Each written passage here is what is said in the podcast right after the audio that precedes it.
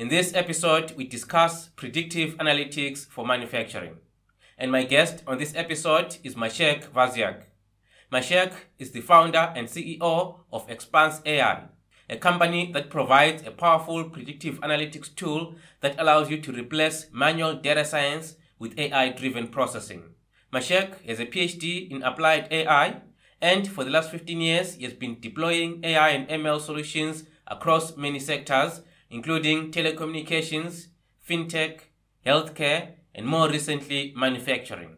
A quick thank you to our sponsors. This episode is made possible by our friends at HiveMQ, who are providers of an enterprise grade edge and cloud based MQTT broker. So please do check them out to help support this channel.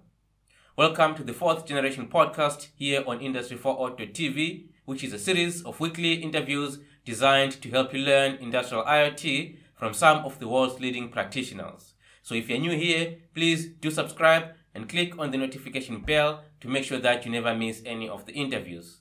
If you find this conversation interesting, please review it with 5 stars on Apple Podcasts, follow on Spotify, and you can also connect with me on LinkedIn at Kudzai Manditereza. Now, here's my interview with Maciek.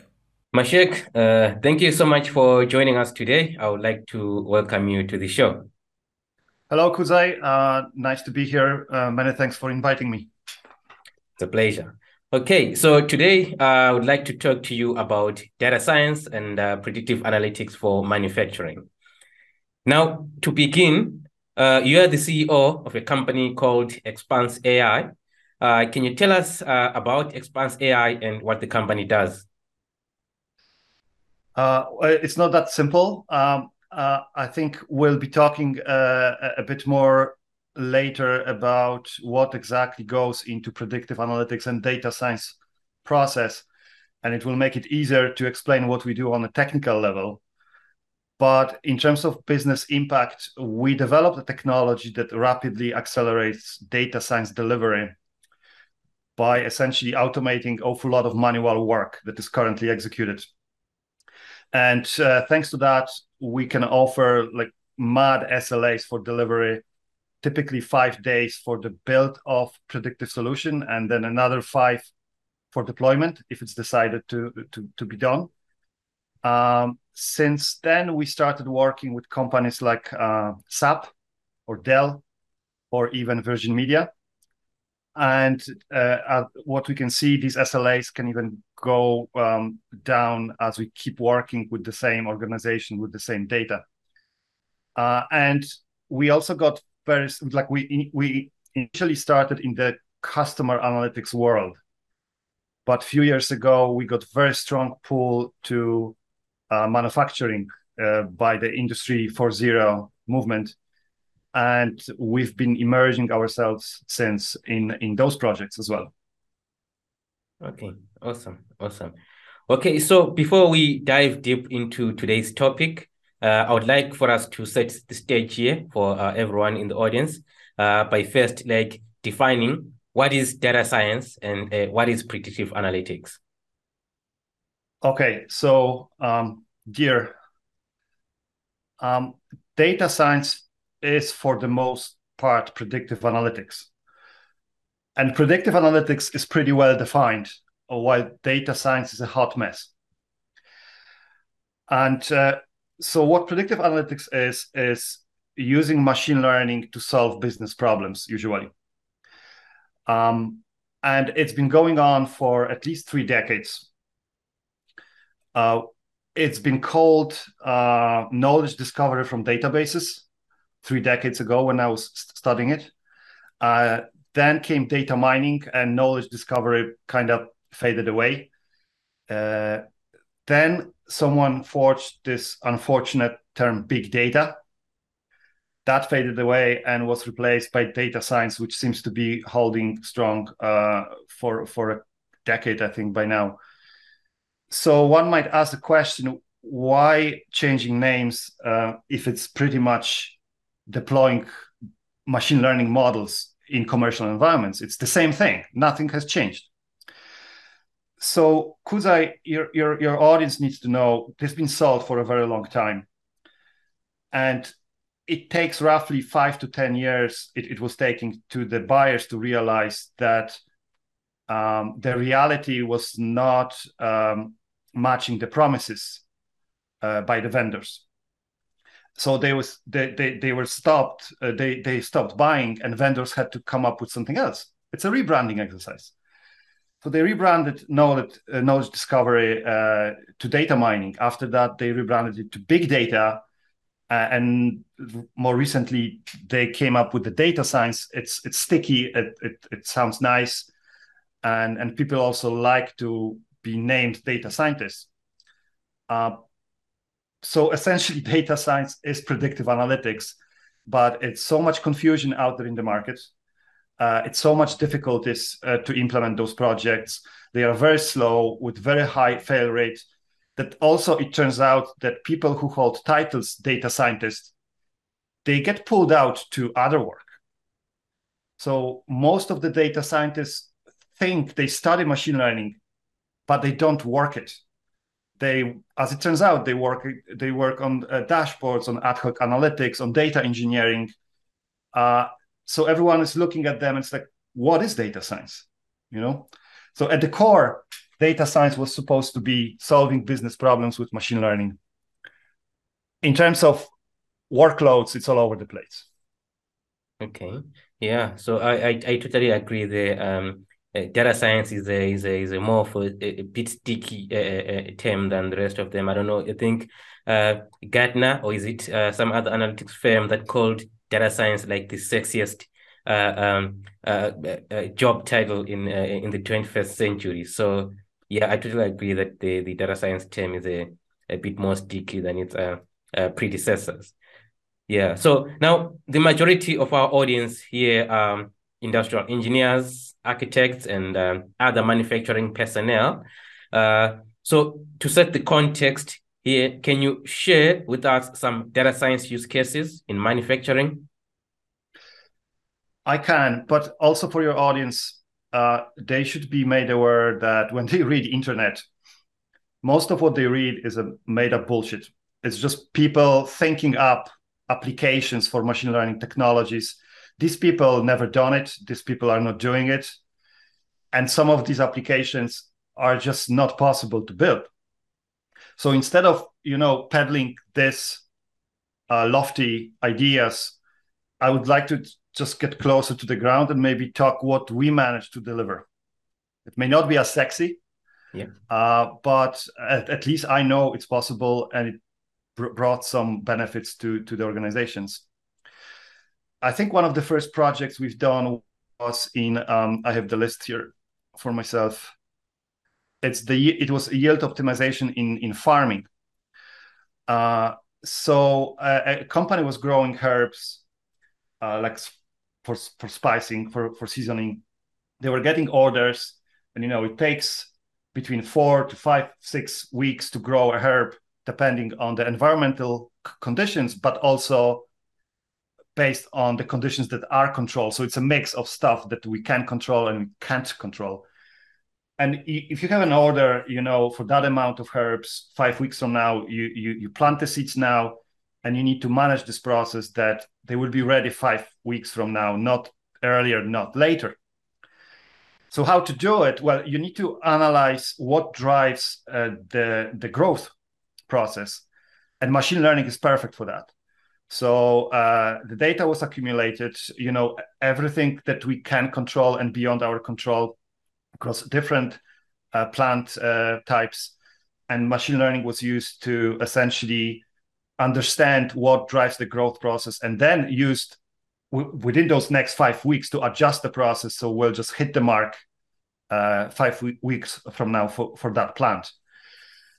Um, another example, uh, we've been working very recently, it was quality control uh, in pharma manufacturing. So much more serious project uh, where we were analyzing what's causing stoppages of the machine and how to prevent them. Uh, we're analyzing what's causing bad products and, and, and how to fix it, you know? Yeah. Another example, uh, slightly ad- adjacent to manufacturing, but very similar from, you know, in terms of problem space, uh, in, in, in healthcare, in, in a hospital, where you have uh, you, when you're planning surgeries and you want to optimize the, the, the utilization of the operating theater and the staff and how to do it. So every patient has a different length of surgery, and it's a doctor's opinion about how long it may take, and then they are trying to fill the, the theater like a week from now with with planned surgeries. So we build a model that looks at demographics, illness history, uh, illness type now, surgery type, all this data historically. And we trained a model that is just forecasting how long this is going to take for each new patient.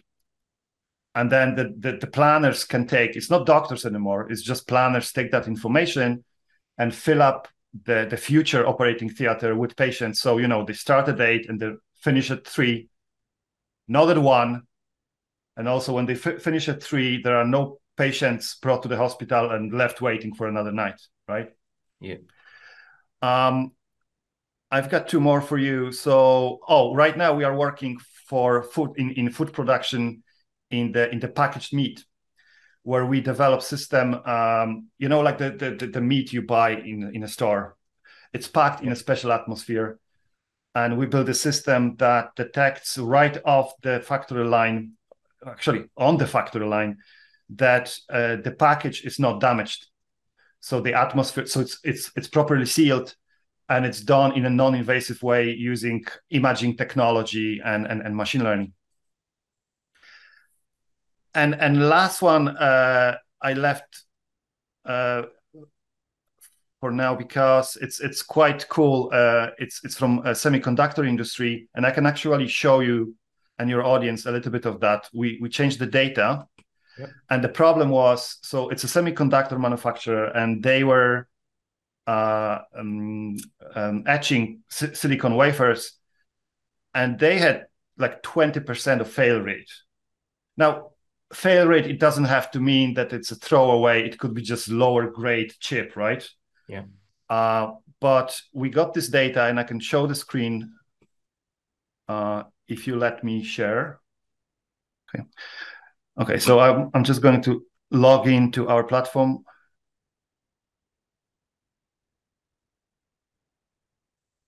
And pull the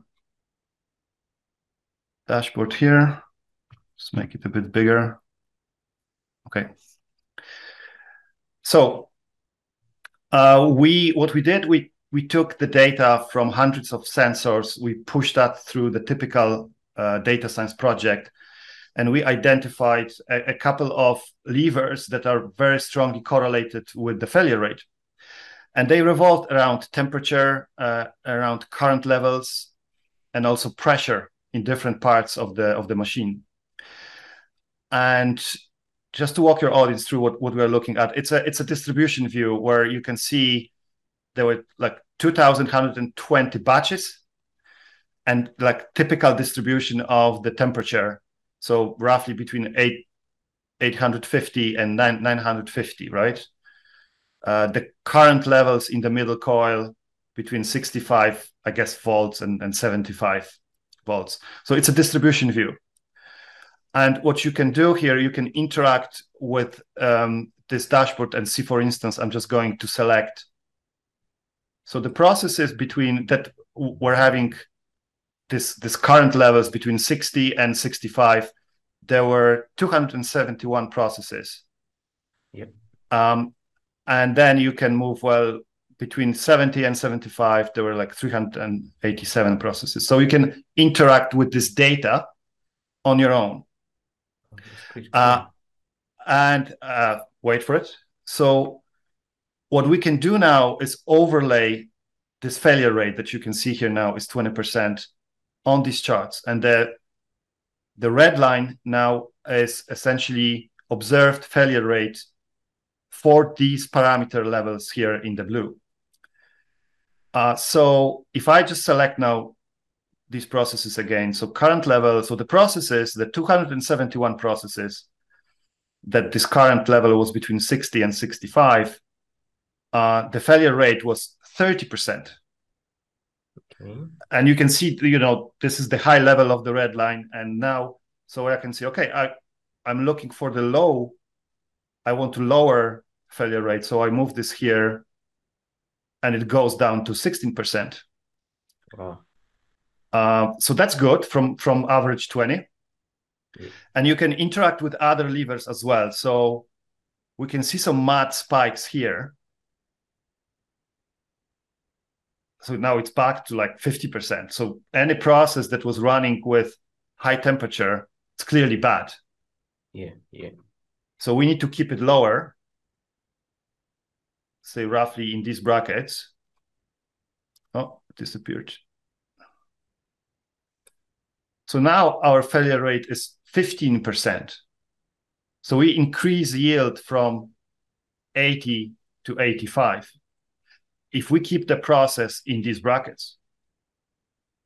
Uh, now you can take the last one, which is probably the, the strongest lever. You can see how the failure rate goes down here, right? Yeah. So that's uh, pressure in sub chamber whatever that means. I don't know. I'm not an engineer. But essentially, if you keep pushing this pressure up high, you can see how the failure rate goes down even to 50%. Wow. Sorry, to to to to five five percent. Now, so we had a conversation with with engineers, and it's like we are not sure what, what we are looking at. We don't know what's possible on the engineering side. We would recommend to keep the process in these brackets if if you can, to to limit the the variation to these values, and also keep high pressure and maybe try to experiment with even higher pressure if possible Oh, okay. Uh, because we don't have data for for higher pr- pressure than 196 essentially right yes. uh, so that was used to adjust the process and the whole cycle was re- repeated. So new data gathered new analysis and a new model also deployed that monitors this process. It takes around half an hour for each batch. That mo- monitors the process real time and alerts the engineers if something's about to go off the rails. But it's a it, it's like simple example how machine learning can play a role but uh, there is massive delivery when you visualize the data uh, and, and machine learning was like a help to choose what to show to go from 500 variables down to six Yes. and and and have a conversation with people who own the process uh, and and then you know go through this very quick cycles of adjusting the process and building new new analysis Yeah, that's that's really uh, amazing. So because yeah, I can see that theoretically, from a, a a a data science perspective, you could actually get to a failure rate of zero. It then just remains an engineering problem. But on data science side of it, you can actually tune it down to like zero. yeah we can but also you know they immediately told us look it's not possible to keep it in such a narrow brackets well Yeah. it's not possible now maybe it's worth investigating that they can uh, improve their uh, machinery so they will be able to, to keep it that high you know Yes, yes, yes. It's it's a it's now an engineering problem. So as soon as they solve that ma- machinery aspect of it, which means theoretically we could get to like zero. This is yeah Okay, that's your world we we Yeah. only you know talk to the data Yeah, uh, yeah. This is uh, thanks for sharing this uh, real world uh, uh, applications of, uh, of of of predictive analytics. Like as you said, most of the stuff that you get to read about online is more of like um not really tangible examples that you could actually relate to. So this is uh, will be really useful for the audience. Yeah. So to uh move on, now the the as you as you as you have already um uh, mentioned, the the idea of predictive analytics uh, has been around for quite some time, for decades.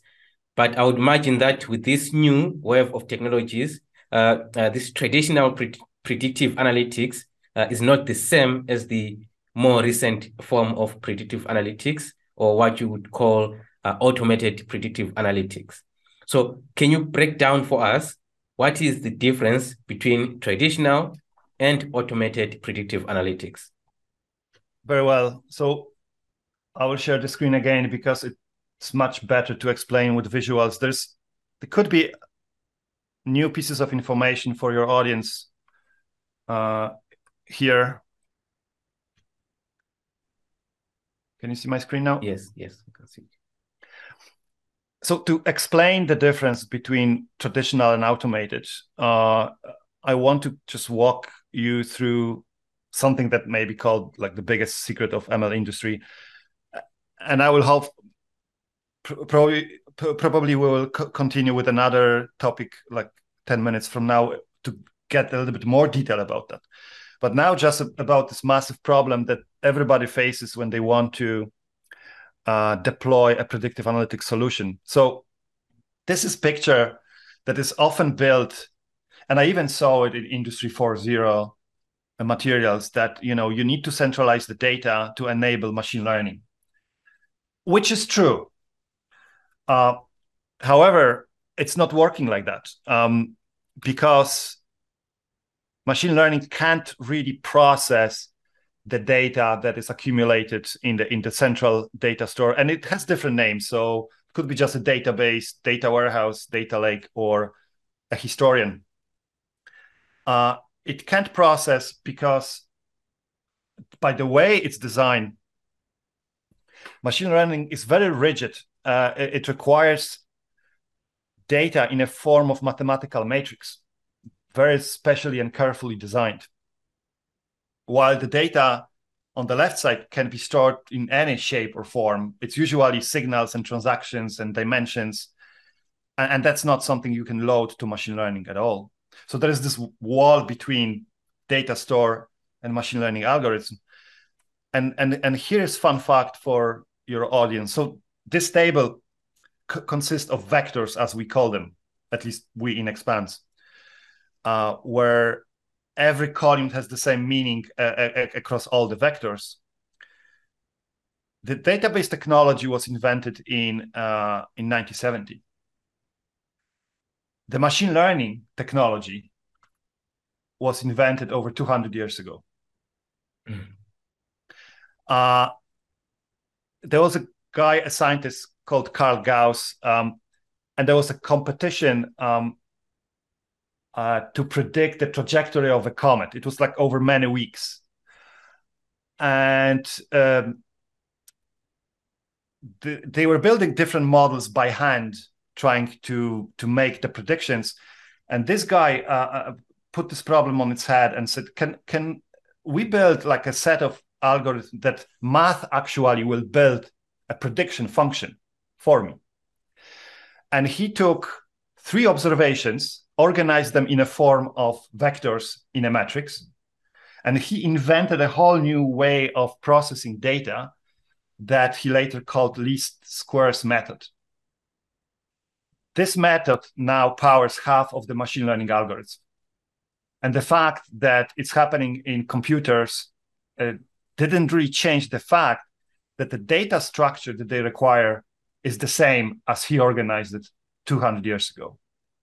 So it's a legacy data structure. It's a it's a technical debt that we have to deal on every data science project because we need to translate this data as it's stored as someone came up with the design that is usually to support operations no one builds a data store with machine learning in mind they wouldn't even know how to do it so that's why there are humans in the process.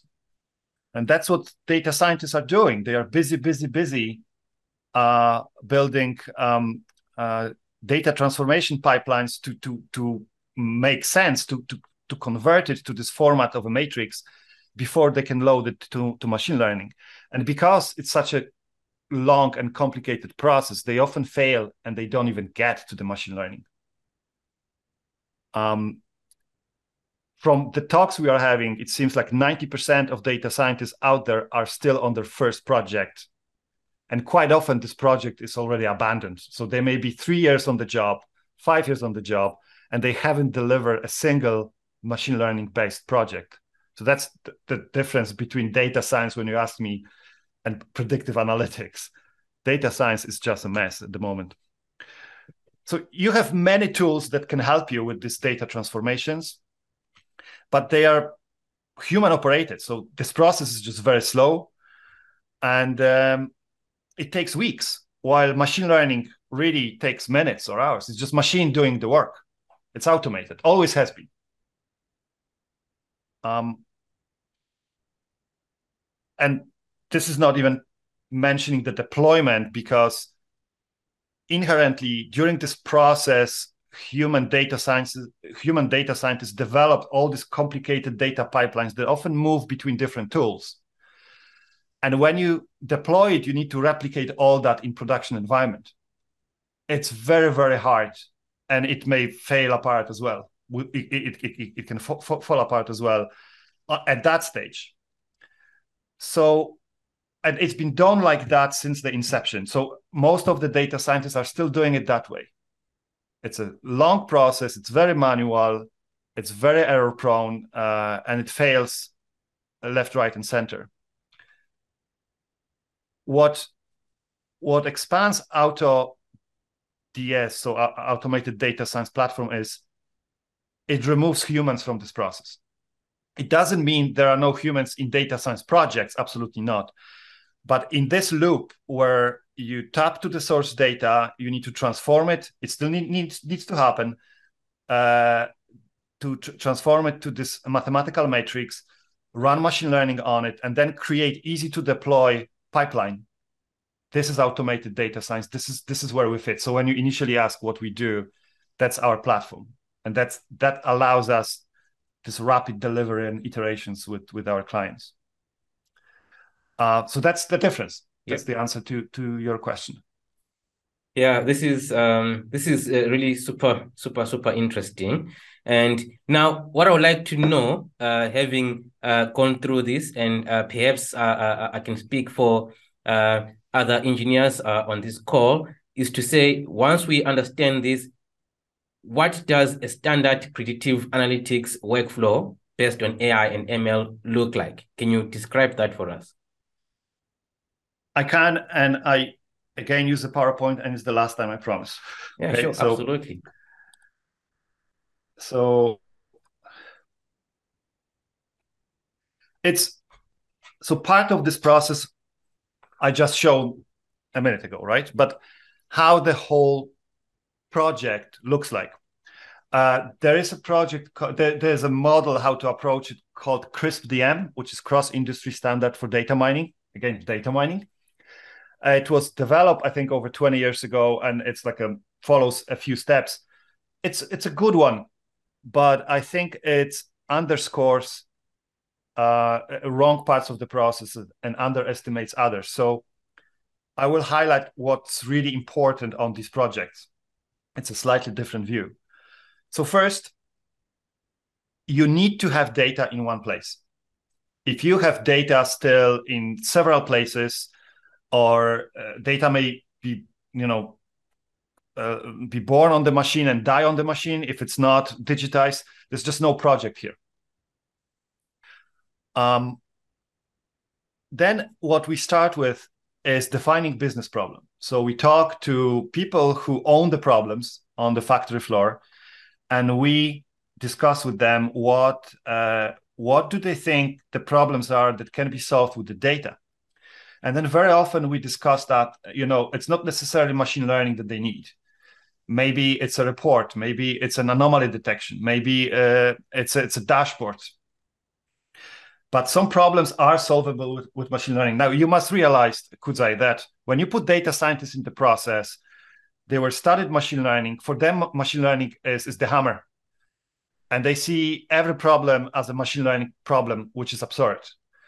So we need to be very careful to not to venture, you know, against very simple problems with machine learning when it's not needed. Once we define that, okay, we have this problem and it looks like a machine learning problem, it's usually when something good or bad happens. So a machine fails or works correctly, or a, a product is flawed, or um, there's a, a, a, numerical value that we want to keep in check or we want to maximize this value right? Uh, and there's data that we can potentially link. Uh, so that sounds like initially like a good problem for machine learning to, to, to ask for help. Then okay. we trans we have to translate this business problem to a data problem which is essentially something similar to uh, a labeling. I will i will so if you de- decided in the defining business problem that you need a system to to differentiate between cats and dogs then uh, you uncovered a lot of images then you need to filter out all the images that are not cats or dogs and then you need to put a label on every image. So that's your target as we call it. This is when we formulated the problem in a, a, a, using data for machines it could be it's usually very simple it's a timestamp of operation time like minute by minute or second by second and a flag that it's good good good good good fail good good good fail so that's in the data in a table if we can't do it then uh, there's no machine learning project. Maybe it's a different project. Maybe we need to gather more data. Maybe we need to approach it differently. But every step, there's no jumping over any of those steps. Then you tap to the source data, and this is what we talked uh, a couple of minutes ago. We need to prepare the data for machine learning, manu- manually or automatically. Uh, and then you have this modeling data set, this magical structure of a matrix that you can feed to machine learning, at which point you can run the machine learning and you are getting a model. Uh, this is a very quick process. You don't really spend much time on this unless you need to go back and redo the whole thing, which sometimes happens. Then there are two more steps. We meet with the with the problem owners and we discuss the findings. And very often it happens that we look at that with the business with engineers and we decide well we need to go back and redo these things and in the past redoing was three months now redoing could be two three days. Um, and so we iterate. It's an iterative process until we get the model right or we decide to abandon the project. It may be that. There's no correlations. We tried did our best. There's no more data coming. At least we spend only a couple of days and we move on to a new problem. But it, it, if it's decided to deploy the model, um, the model is deployed and it's usually as close to the source data as possible. So this is something I would like to stress as well for your audience. Not deploying the model is not a failure. It may be actually the right thing to do uh, deploying a bad model is a failure. Hmm. That's interesting.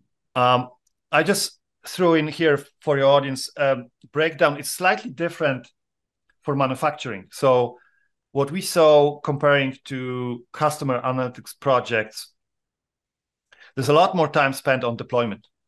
It's more complicated and, and a little bit less time spent on data prep because usually data is is a, a, a, a step uh, lower in terms of complexity. It's not as complex as customer centric databases.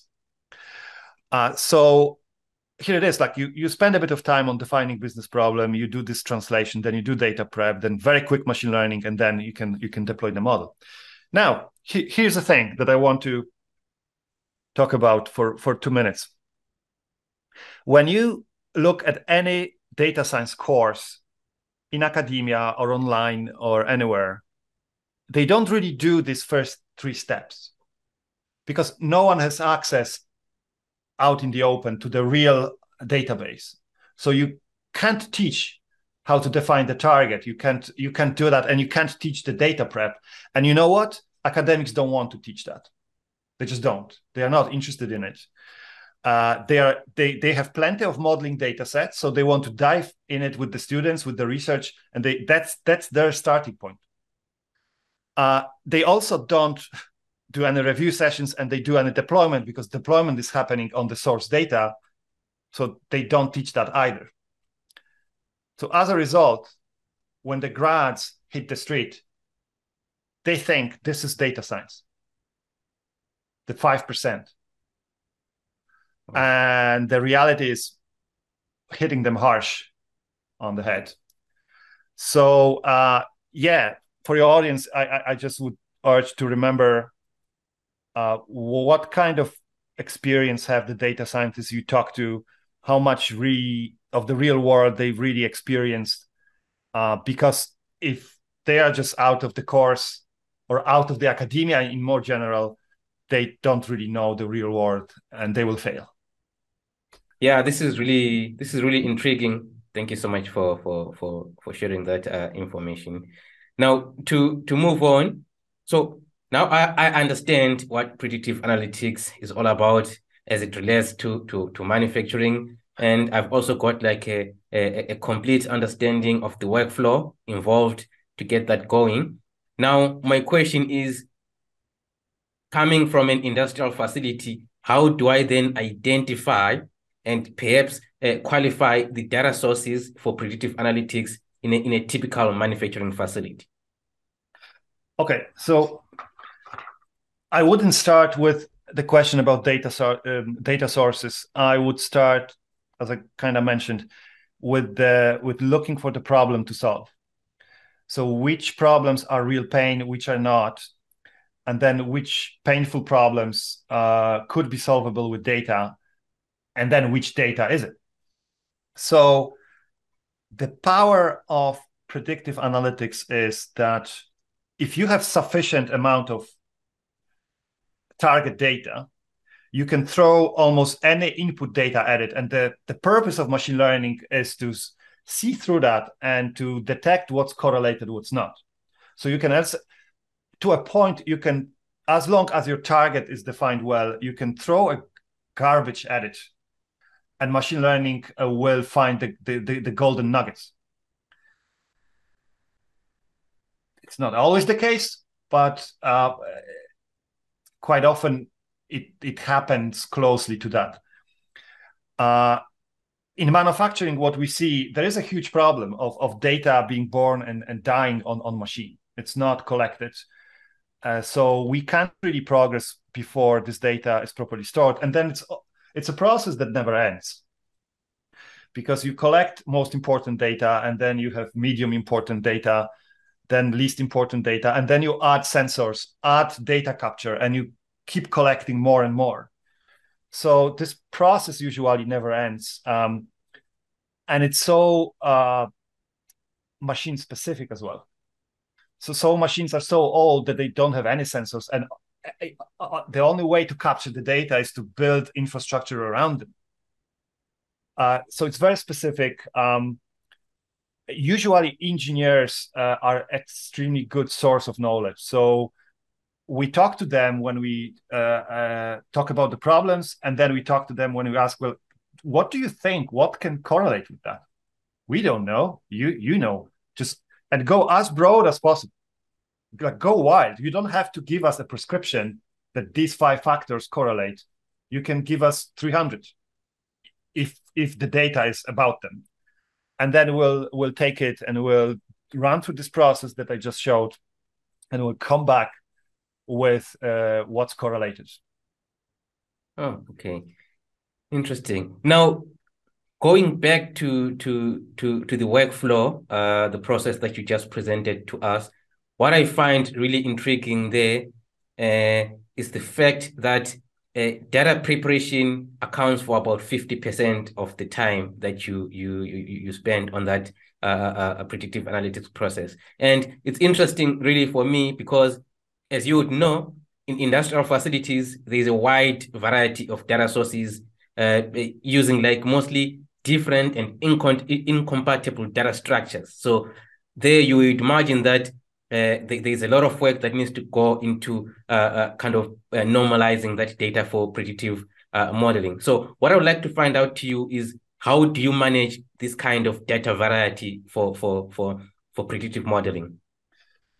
So, Kudzai, that's a part of the problem. That you build, uh, you, you you approach one problem and you get one set of data, and uh, you need to develop custom built, handmade transformations that are not transplant to, transplantable to other problem, and you have to do it again. So we are very conscious of that, and that's why our technology is helpful to a point. Um, it's it's challenging, it's difficult. Uh, if done manually, it's very error prone so we you know error prone as a as in we build certain data transformation that we think is doing that but it's doing something else and then when we deploy it we run into trouble uh, automation helps because machine doesn't make mistakes.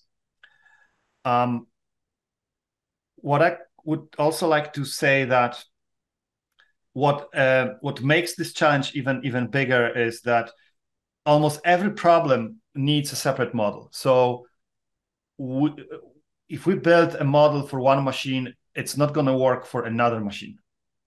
We need to build a different model. If we if, even on the same machine, you know, if if it's meat packaging model and it happens to run on ice cream packaging on some other days, there are two different models. Even two different package sizes may may cause uh, the need for for for more models. So uh, it's not it's not specific to manufacturing. We see it everywhere. These models are very very narrow. They only operate. It's like cats and dogs, right? You build model for cats and dogs. It only will work for cats and dogs. It, it will not work for any other animals. Uh, so it's the same uh, everywhere. These models are very very specific, and what we see we with our clients this ability of build and deploy so build and test like 300 models and deploy 50 of them very quickly uh, so it's not just one or two models as it used to be in history it was taking a lot of time a lot of resources and because everybody was so invested it was usually branded as a success even if it was a failure because no one would like to say that it's failed after spending two hundred thousand dollars on it. You know, so now it's a different reality when you can test and run, test and run, uh, and if the model is good and useful, you deploy it. If if it's not useful, you just d- discard it, and you just keep iterating very quickly uh, and moving from one problem to another. It's a different reality. You you approach it in a different way. Uh, uh it's no longer a project. It's no longer an initiative. It's a whole program on which you build many models and you are not invested into the, necessarily deploying all of them because you don't have to because it's cheap and fast. Uh, so yeah it's a challenge but the technology comes with help. Oh, okay. Interesting. Uh, can you just help me understand this one quickly before we move on to the next question? Uh, is it a good thing that we need like a model for each machine, or do we do we do, do we hope that uh, sometime uh, in the future we could have like one generic model that is capable of handling different types of machine? Is it is it a good thing, or to, to actually have this uh, distinct model, or do you think? Um, I I think at the moment where we are in, and in the near future, if you had ten models with like low level of complexity you can have one model but it will be just 10 times more complex so is there a benefit in it maybe at the moment what we are doing there's a lot what's happening after model deployment that needs to be monitored and maintained that no one is talking about and that's the focus we bring to our clients as well so if you get 20 30 50 models if you don't have monitoring system they will start failing and you will not even know it. If you have one big model, that wouldn't be much different. Like it may fail in this machine and you need to monitor that, right? Um, maybe in the future there will be more there will be more um, integration that you can just throw the data and say these are my 50 problems right go build one model yeah. but you still need to monitor them for every machine, for every data source, for every problem. You need to monitor them separately. Oh, interesting, interesting. All right. So now, predictive analytics uh, uh, solutions are fundamentally driven by uh, predictive modeling technologies, like under the hood. And I know this is like a lengthy topic, but can you give us a high-level description of uh, predictive modeling techniques uh, that may be applicable perhaps in manufacturing? Um, it's actually quite simple. And data scientists love to overcomplicate that. But uh, there are two main types of models. One is based on rules, and the other is based on math. So uh, the models based on rules, they are essentially if-then rules. So if there is uh, an audio level of the of the sensor in, you know exceeds that amount and another condition is met and another condition is met then uh, put an alert on because it's a high risk it's like 50% risk of machine failing in the next 15 minutes now the you can handcraft these rules based on your experience. What machine learning is doing it's doing it automatically based on examples right? But it's still if then rules. It's just a lot of them. Uh, and and sometimes it's you know tens sometimes it's hundreds sometimes it's thousands of rules that just smash together and are like making predictions collectively you know? Uh, the machine learning based on functions it's just like y equals you know a multiplied by x. Just there's many x's and many a's. And again increased complexity but it's functional. It, it's it's it's math. Uh, and then you you you smashed uh, like hundreds or thousands of these functions together and you are getting a neural network. And it's fancy name right? Yeah. Uh, but but it's linear regression non non-linear re- regressions like logistic regression and then you have neural networks and they are all kind of in this realm of uh, mathematical functions so they are like these two groups uh, uh, that compete on the market um, and they are very effective oh interesting. Now, other thing that I wanted to uh, find out from you is um, now, as you would know, that manufacturing consists of uh, processes that, in many cases, require real time or, or, or time critical decision making. So, how how do machine learning processes meet these uh, real time shop floor requirements?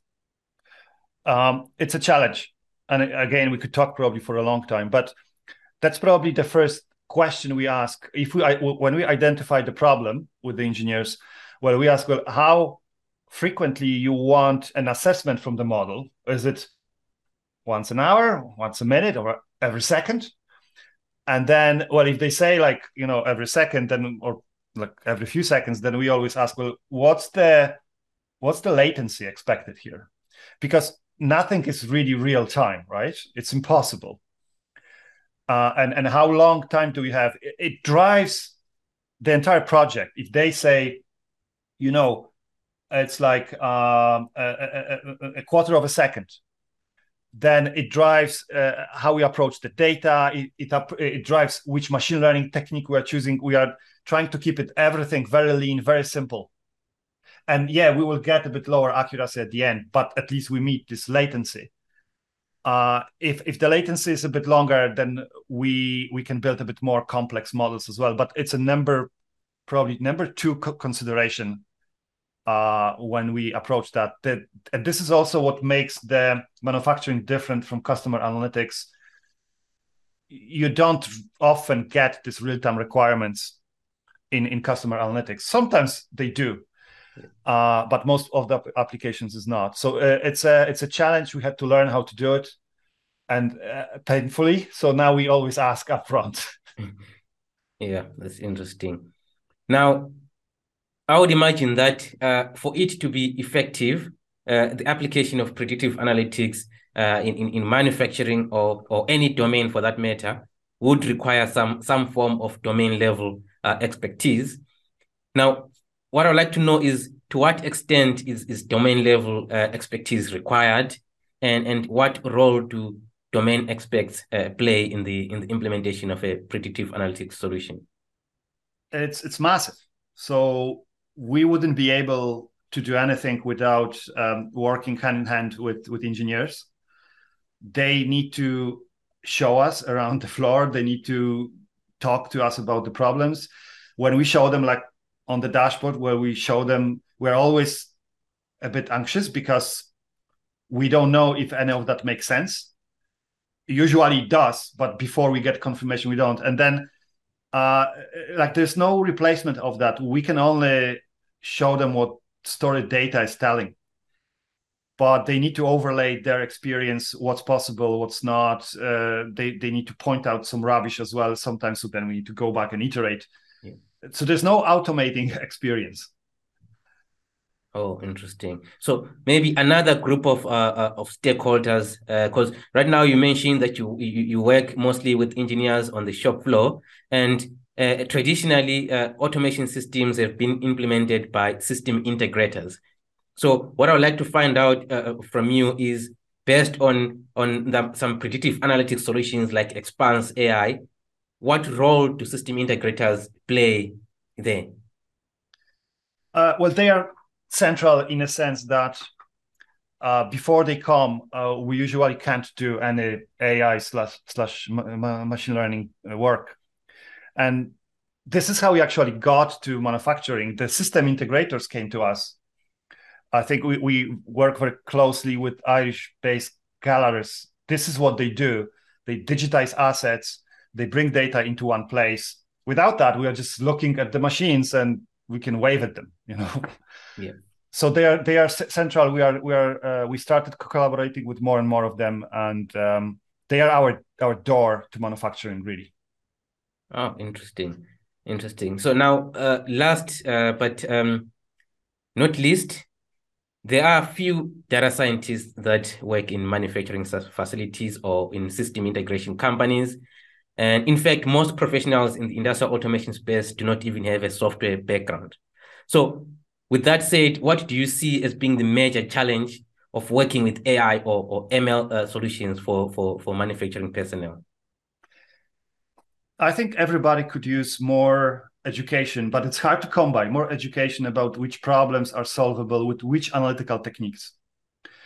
So, you know, there's a couple of buckets here. There's not that many. There is reports, there's alerts, there's anomaly detection, uh, and then you can have maybe interactive dashboards and then you may have ml solutions maybe one or two more so everybody could use this better education and understanding of which problems go to which buckets.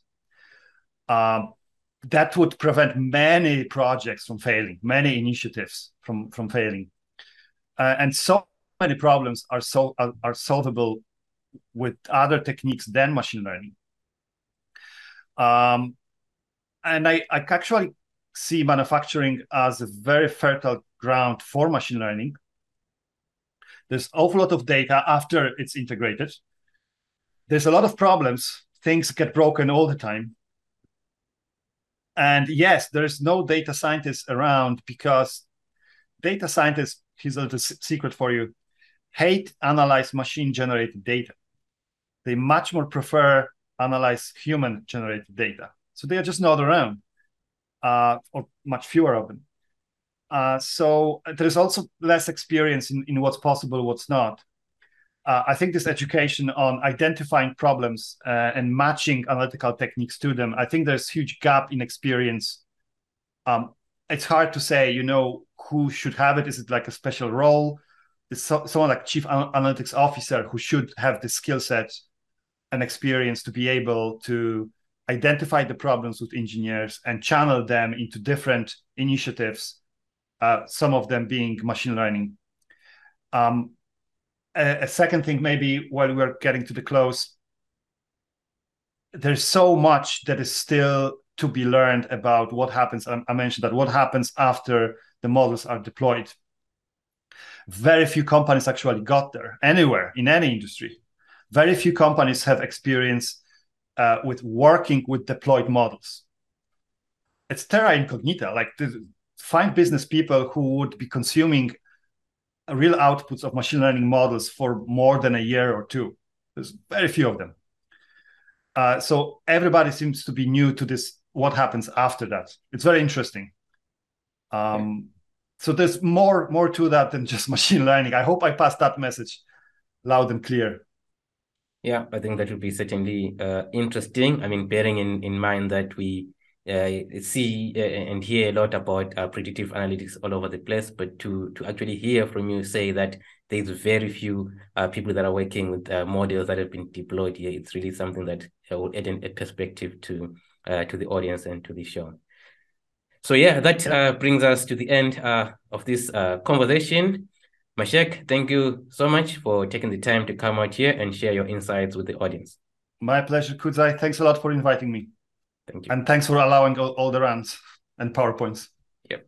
Take care.